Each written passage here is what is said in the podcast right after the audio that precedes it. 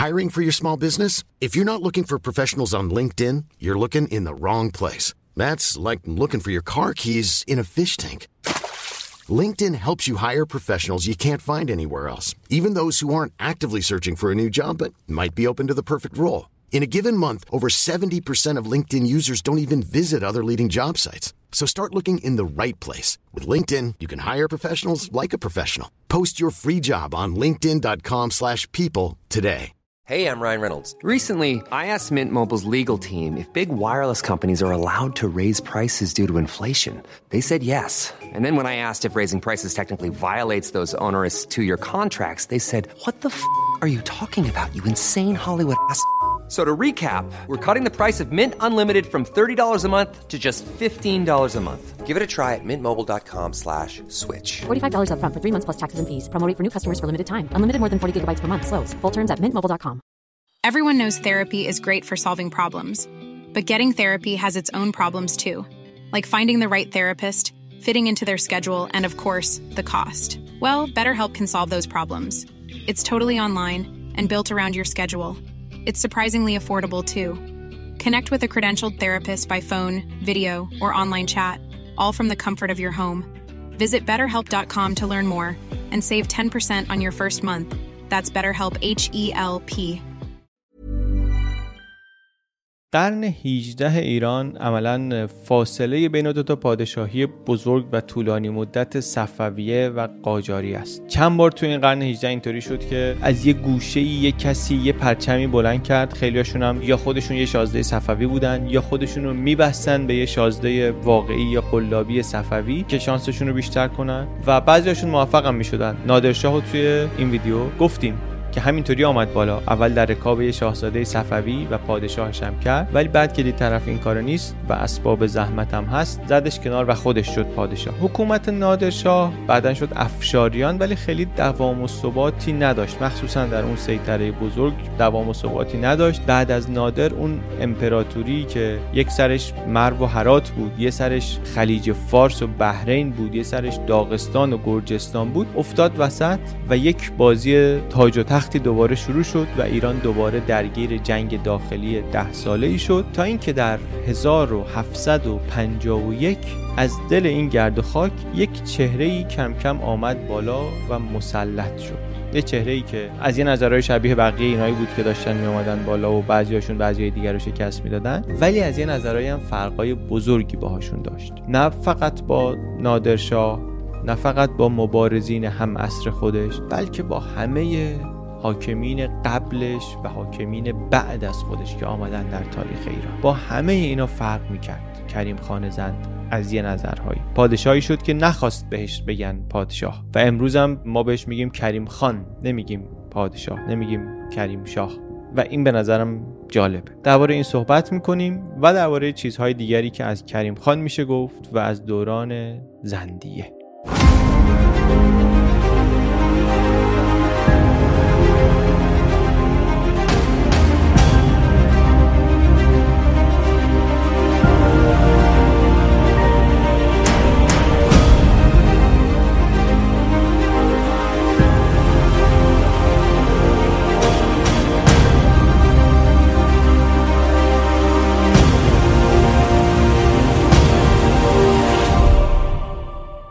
کریم خان از قرار لک بود.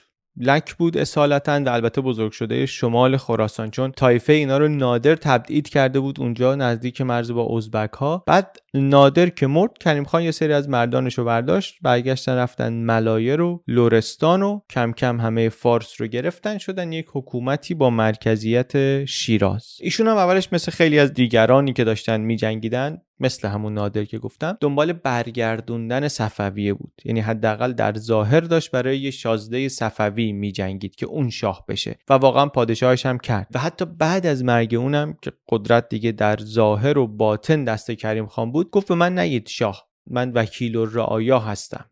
تا امروز هم یه بخشی از احترامی که در تاریخ ما براش هست احتمالا به همین خاطره یه بخشیش حداقل. و به نظر من فکر کردن به این جالبه چون خب ما الان فکر می‌کنیم هر کی حکومت می‌کنه بایدم وکیل مردم باشه دیگه بایدم به نمایندگی و وکالت از مردم حکومت کنه. منتها خب سابقش در تاریخ ما زیاد نیست واقعا. چه قبل از کریم خان چه بعد از کریم خان تا همین حالا این ذهنیت حاکمان ایران نبوده و نیست. در خارج از ایران در غرب ما می‌دونیم اینا فکرایی که اتفاقا همزمان با همین کریم خان.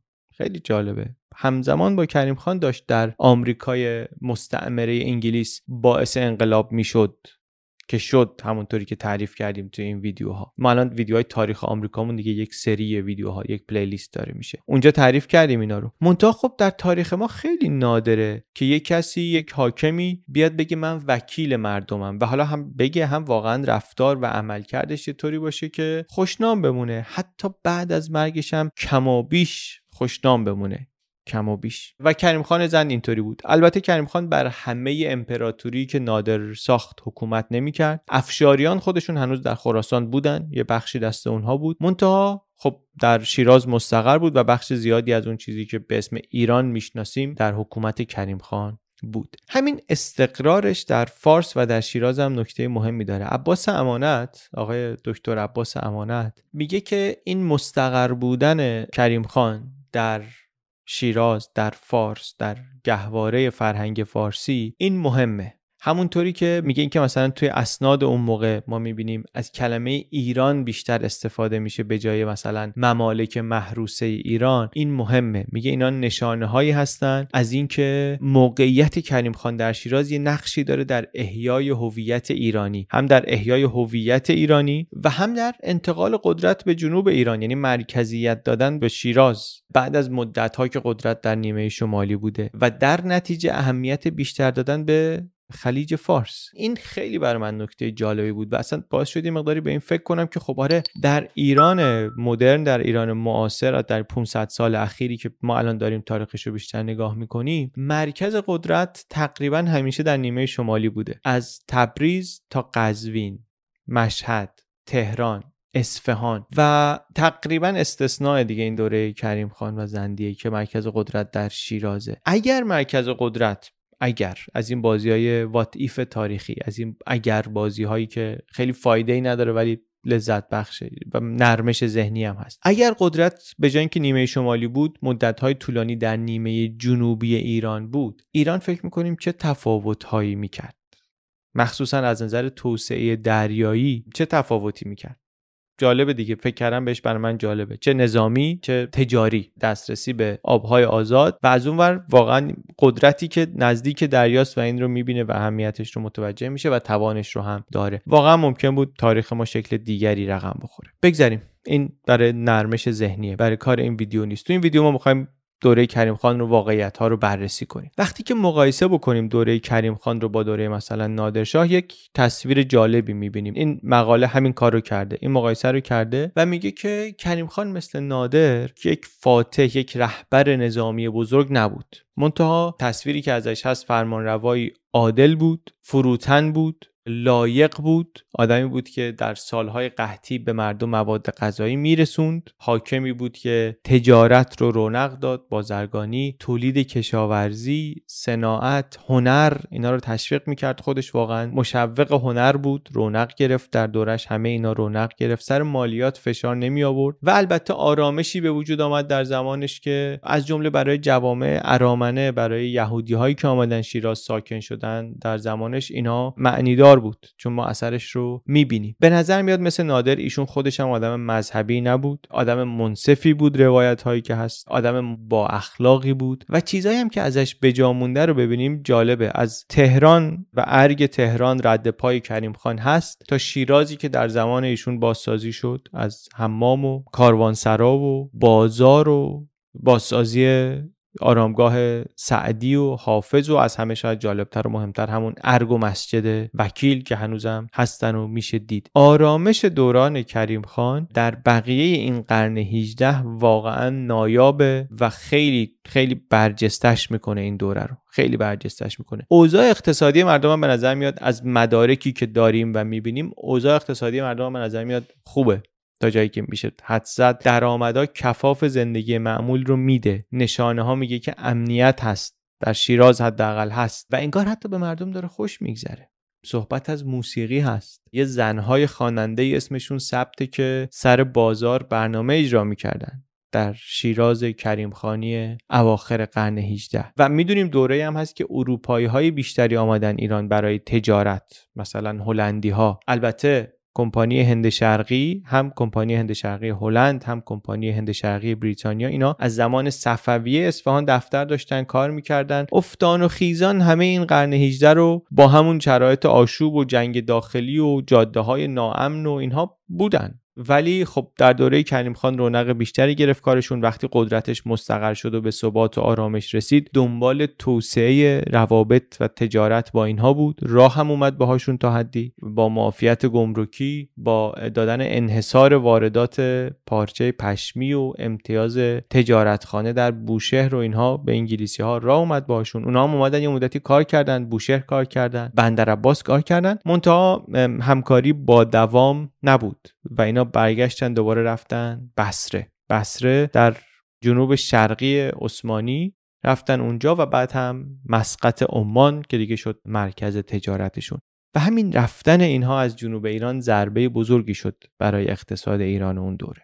و شاید اینم یه مقدار برگرده به همین قصه که به همون مشکل که ایران از قبلش داشت بعدش هم داشت دیگه نداشتن نیروی دریایی. نه نیروی دریایی داشت که امنیت خلیج فارس رو تأمین کنه و نه کشتیرانی تجاری داشت ایران. برای همین ناامنی بود. هم از طرف دزدای دریایی ناامنی بود هم مثلا از طرف فرانسه ای که با انگلیس در جنگه. پا می‌شد میومد اینجا هم جنگشون کشیده می‌شد میومد خلیج فارس هم می‌زد انگلیس ها رو. میومد بندر عباس هم فرانسوی ها انگلیسی ها رو می‌زدن. توی ویدیوی نادرشاه گفتیم نادرم خیلی سعی کرد نیروی دریایی را بندازه برای ایران. نشد. بعد از نادرم دیگه نشد و این دیگه کار افتاد دست دیگران و از جمله عمانی ها اینم نکته ای که در کنار اون تمرکز قدرت در شمال ایران به نظرم نکته جالبیه. من ذهنم بهش یه مدتیه که مشغول شده. البته زمان کریم خان مدت رفتن بسره رو گرفتن منتها خب موقت بود و دوامی نداشت. چند تا جنگ و درگیری اونجا داشت کریم خان با عثمانیا ولی کلا دوران پرجنگی نبود دوران کریم خان. واقعا بیشتر دوران ثبات بود هم برای مردم ایران هم برای اطرافیان. مثل زمان نادر واقعا نبود که هم مردم ایران از لشکرکشی ها بالاخره در فشار بودن گفتیم از فشار مالیاتی گفتیم هم بالاخره ستمی که به دیگران آمد با لشکرکشی های نادر. دوره کریم خان اینطوری نبود. فقط البته نادر نیست آخرای دوره صفویه هم بود. اون سالهای جنگ داخلی هم همش سالهای پردرگیری و خونینیه. چه قبل از نادر چه بعد از نادر قبل از کریم خان چه بعد از کریم خان. بگذریم. این موضوع حضور اروپایی رو فقط یه نکته دیگه ازش بگیم. این مقاله توضیح میده که اروپایی اینجا به عنوان قدرت نظامی نیستن هیچ کدومشون. این هم نکته مهمیه. اینا اینجا هستن برای تجارت. به استثنای روسیه البته. روس ها حسابشون جدا بود اون موقع. بقیه اروپایی ها آمدن برای تجارت. تجارت هم یعنی چی؟ یعنی از ایران ابریشم ببرن تریاک ببرن پشم ببرن و در مقابلش کالاهای مصرفی رو وارد کنن. هلندیا و بریتانیایا و فرانسویا و یه مقداری هم حالا روس ها این که ما بعدا در قرن 19 می‌بینیم که ایران میشه صحنه مچنداختن روسیه و انگلیس بازی بزرگ. یه ریشش هم در همین قرن 18 و در روابطی که در قرن 18 شکل گرفت و حضوری که اینا محکم کردن جای پایی که اینا محکم کردن در همون قرن 18 در ایران. کریم خان حکومت کرد حکومت کرد تا نزدیک 80 سالگی. که این خودش هم بازی دستاورد بزرگیه به نظر و وقتی که مرد ایران دوباره یا در واقع برای سومین بار بعد از صفویه رفت تو جنگ داخلی. 13 سال طول کشید. 13 سال طول کشید تا اینکه قاجارها بیان و شیراز رو بگیرن و کاملا و رسما دیگه زندیه تمام بشه. در واقع ولی کار زندیه با کریم خان تمام شده بود. چیز زیادی ازش نمونده بود. ولی حالا میگم آخر ویدیو ادامهش هم میگیم چون بالاخره بودن آدمای مخصوصا لطفعلی خان زند و اینها. ولی دیگه عملا پادشاهی در ایران نداشتن اونطوری. یه چیزی هم به نقل از عباس اقبال آشتیانی من خوندم جالب بود. داستان جالبیه. یه خودم رابطه قاجار و کریم خان رو میگه. میگه که وقتی که آقا محمد خان به سلطنت رسید کریم خان در شیراز دفن بود. داد استخونای کریم خان رو در آوردن. نبش قبر کردن. استخوناشو در آوردن از شیراز آوردن تهران. توی کاخ گلستان پای یه پله چال کردن که یه پله بود که هر روز مثلا از روش رد می‌شد. که این صبح به صبح که میاد پایین آقا محمد خان با نوک شمشیر بزنه روی این سنگا که به اصطلاح زند در گور بلرزد.